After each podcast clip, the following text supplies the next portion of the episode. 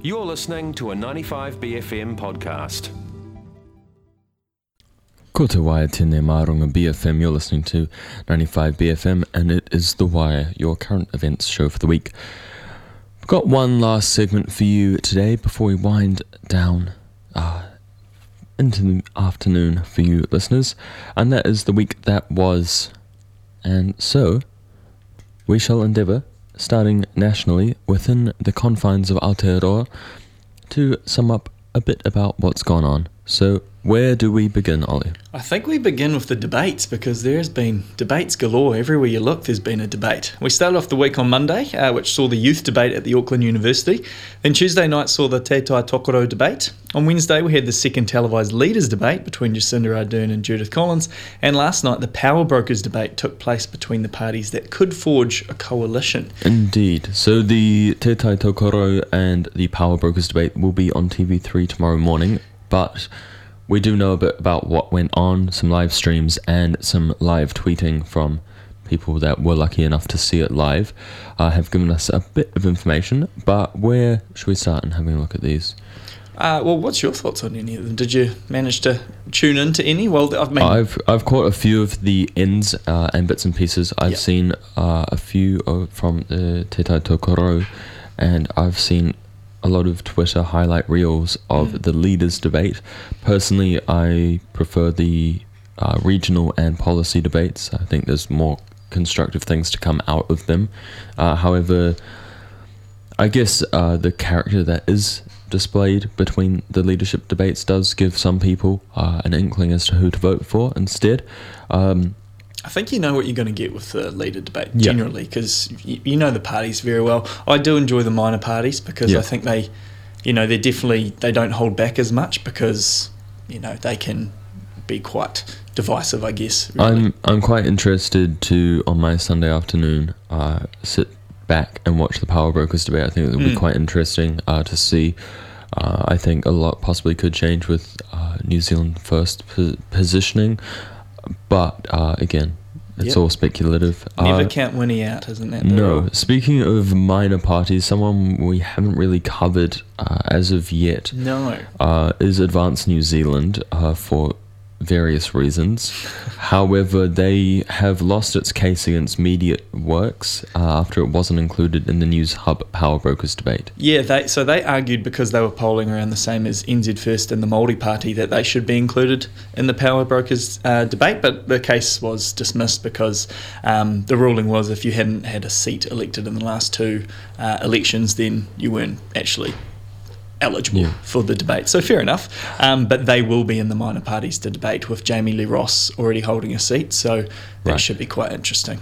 Yes, that will be an interesting thing. Uh, and speaking of debates, next Thursday on The Wire, uh, presented or chaired by Justin Wong and his wonderful assistant James Tapp, we have the Auckland Central debate. So we have the candidates from Labour, Green, and National. That is Helen White, Chloe Swarbrick, and Emma Mellow, respectively, coming in to answer a few questions that uh, the news team up here has of them uh, around Auckland Central and around their positionings for that. So make sure you tune in to then and tune in to every wire, really. But um, it will be an hour long special. And if that's if you're going to listen to one debate, Yeah. that's going to be. The I one. think, yeah, especially if you're situated within Auckland Central, a lot is changing and a lot has changed uh, with the transfer of power away from Nikki Kaye.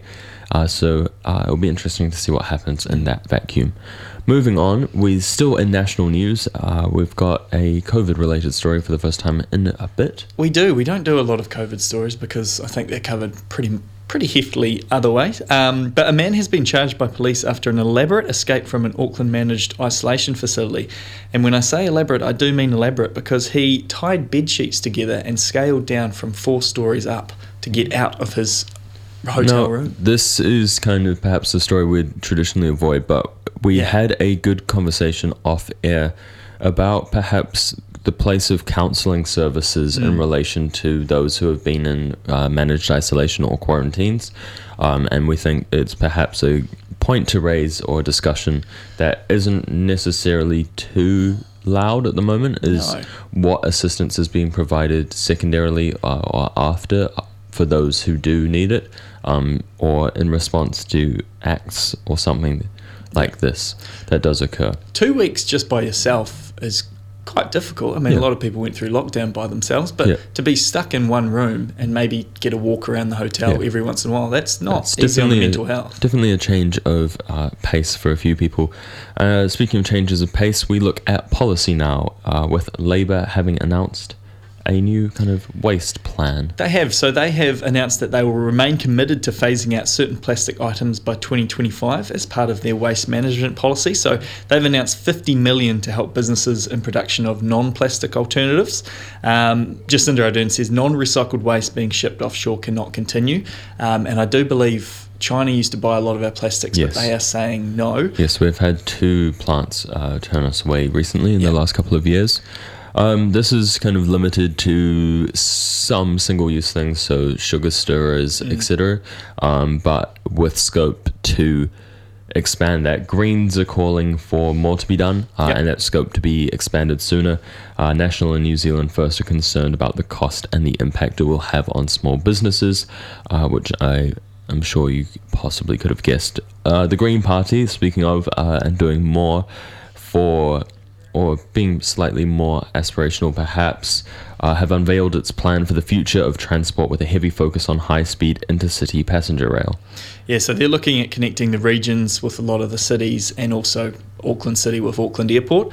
Um, their plan is quite ambitious and it's it reads how it, you know you'd probably want a country to be run because it's connecting a lot of regions with cities with fast rail. So, it's, yeah, Not only does it connect the city, but it also uh, is a plan to slash emissions by Yep. cars and create jobs as well in the construction and management and operation of it. Uh, and speaking of the slashing emissions by cars, there was also uh, a clause within their future of transport plan uh, to end all imports of fossil fuel cars by 2035. yeah, this is quite interesting because. I guess especially most people buy their cars secondhand. Yeah. There's not a lot of people that buy it right off the lot. And there is definitely there's not many cars that are you know, for the environment or electric or No. anything that you can get secondhand. So it would be nice for there to be some cost effective ways that we can buy some more Indeed. economical cars. I think it poses the questions to uh, other, I mean, even to the Green Party themselves as to what the of- affordable alternatives are. In the Yeah. meantime, uh, 15 years, although is a while, isn't a long time to fully scale socioeconomic classes. Uh, moving overseas, uh, we look at another debate, one of the main ones, uh, or main headline grabbers of this week the American presidential candidate C debate between Donald Trump and Joe Biden, the first televised debate by them, uh, went very much as I'm sure people expected. Yes, it was. Um, well, I think CNN put it quite well. It was a shit show. Yeah. uh, and it was. I watched the entire ninety minutes of it. I went through it, and it was it was tough. Uh, Yeah. It didn't. No one really grabbed it. No one said, you know, this is how we're going to lead out of it. It was more, well, the current president uh, interrupting a lot, and it just it didn't seem very. I don't know. Political. yeah, it didn't. It didn't seem very political. Yeah. It was a bit of a joke, to be honest. And I know a lot of, yeah, uh, Americans and also across the world, everyone is quite embarrassed by it because it was quite a low point in democracy. And there's words that they may um, change the rules of the next Yes. debates, or even might not even have them because of how it went. One would perhaps hope so. I'm, I'm sure many people may have predicted this would have been I how think it so. went. I think if you look at certain people's track records, you could see that they may not stick to the rules. On a more grave note, uh, something that was also covered yesterday uh, in full length. So if you want to find out a bit more information, check out the Bcast's Thursday Wire International Desk. Justin Wong does a fabulous job each week. That he does. Uh, and that is the conflict between Armenia and Azerbaijan. Yes, so the fighting between Armenia and Azerbaijan has reached a fifth day, with both countries refusing international calls to even hold peace talks. Um, so this fight is around a disputed region, uh, the Nagorno Karabakh. Karabakh, yeah. Yep. Uh, and that's been disputed for a long time. There was actually a war between 1988 Yes. to 1994. Since 94, there has been a bit of a ceasefire, but it has started up again.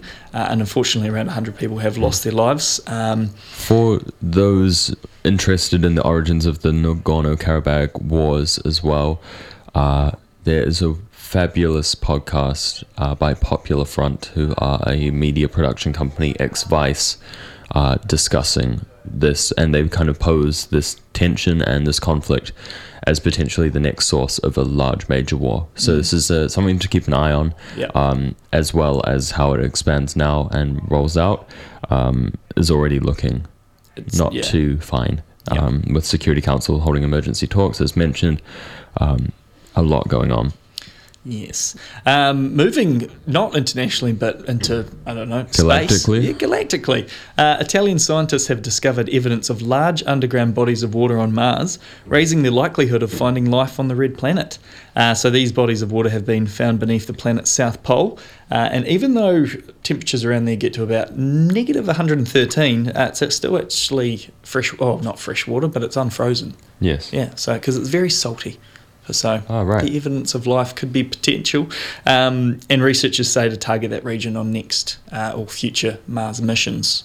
Intriguing. Yes. Uh, speaking of life, uh, plants and fungi are disappearing. They are, unfortunately. Global data shows two in five of the world's plant and fungi species, species sorry, risk extinction as a result of the destruction of the natural world. Um, so definitely talking about environment. I think this is quite Yeah. prudent to talk about. Relevant everywhere. Very, Um, yeah. Um, over 4,000 species were discovered last year, which is quite yeah. It's, it's interesting that Yeah. these we are losing things we don't didn't know existed, Mm. uh, and we're losing things that could be hugely uh, or hold huge potential for future industries, future food sources, Yep. future medicines, future biofuels, and ways that we could actually. Uh, if we are to continue extracting things from the environment, uh, Yes. progress. Uh, but yeah, the UN reported uh, the world's governments failed to meet a single target to stem biodiversity losses in the last decade. Yeah, good on your world governments. Pretty Isn't damning great? report. Uh, Continuing with the damning uh, environment news. Yeah, always like to finish the week that was on a really positive note, um, and it's generally around the environment. A study has found Greenland's ice is melting faster currently than at any point in the past 12,000 years. Now, they do say it's extremely difficult, if not impossible, to reverse, and if it continues, it's likely to lead to sea levels rising by 10, centimet- 10 centimetres by the end of the century, which is not far away. No, It's already October. indeed. It is October, scarily enough. That was the week that was. Uh, a lot of these pieces, well, not a lot, uh, I'm sure you've heard throughout the week. Uh, you can catch, as we said before, some more information about Nagorno Karabakh on the BCAST section, as well as a few other pieces here and there. Was a 95BFM podcast. To hear more, head to 95BFM.com slash bcasts.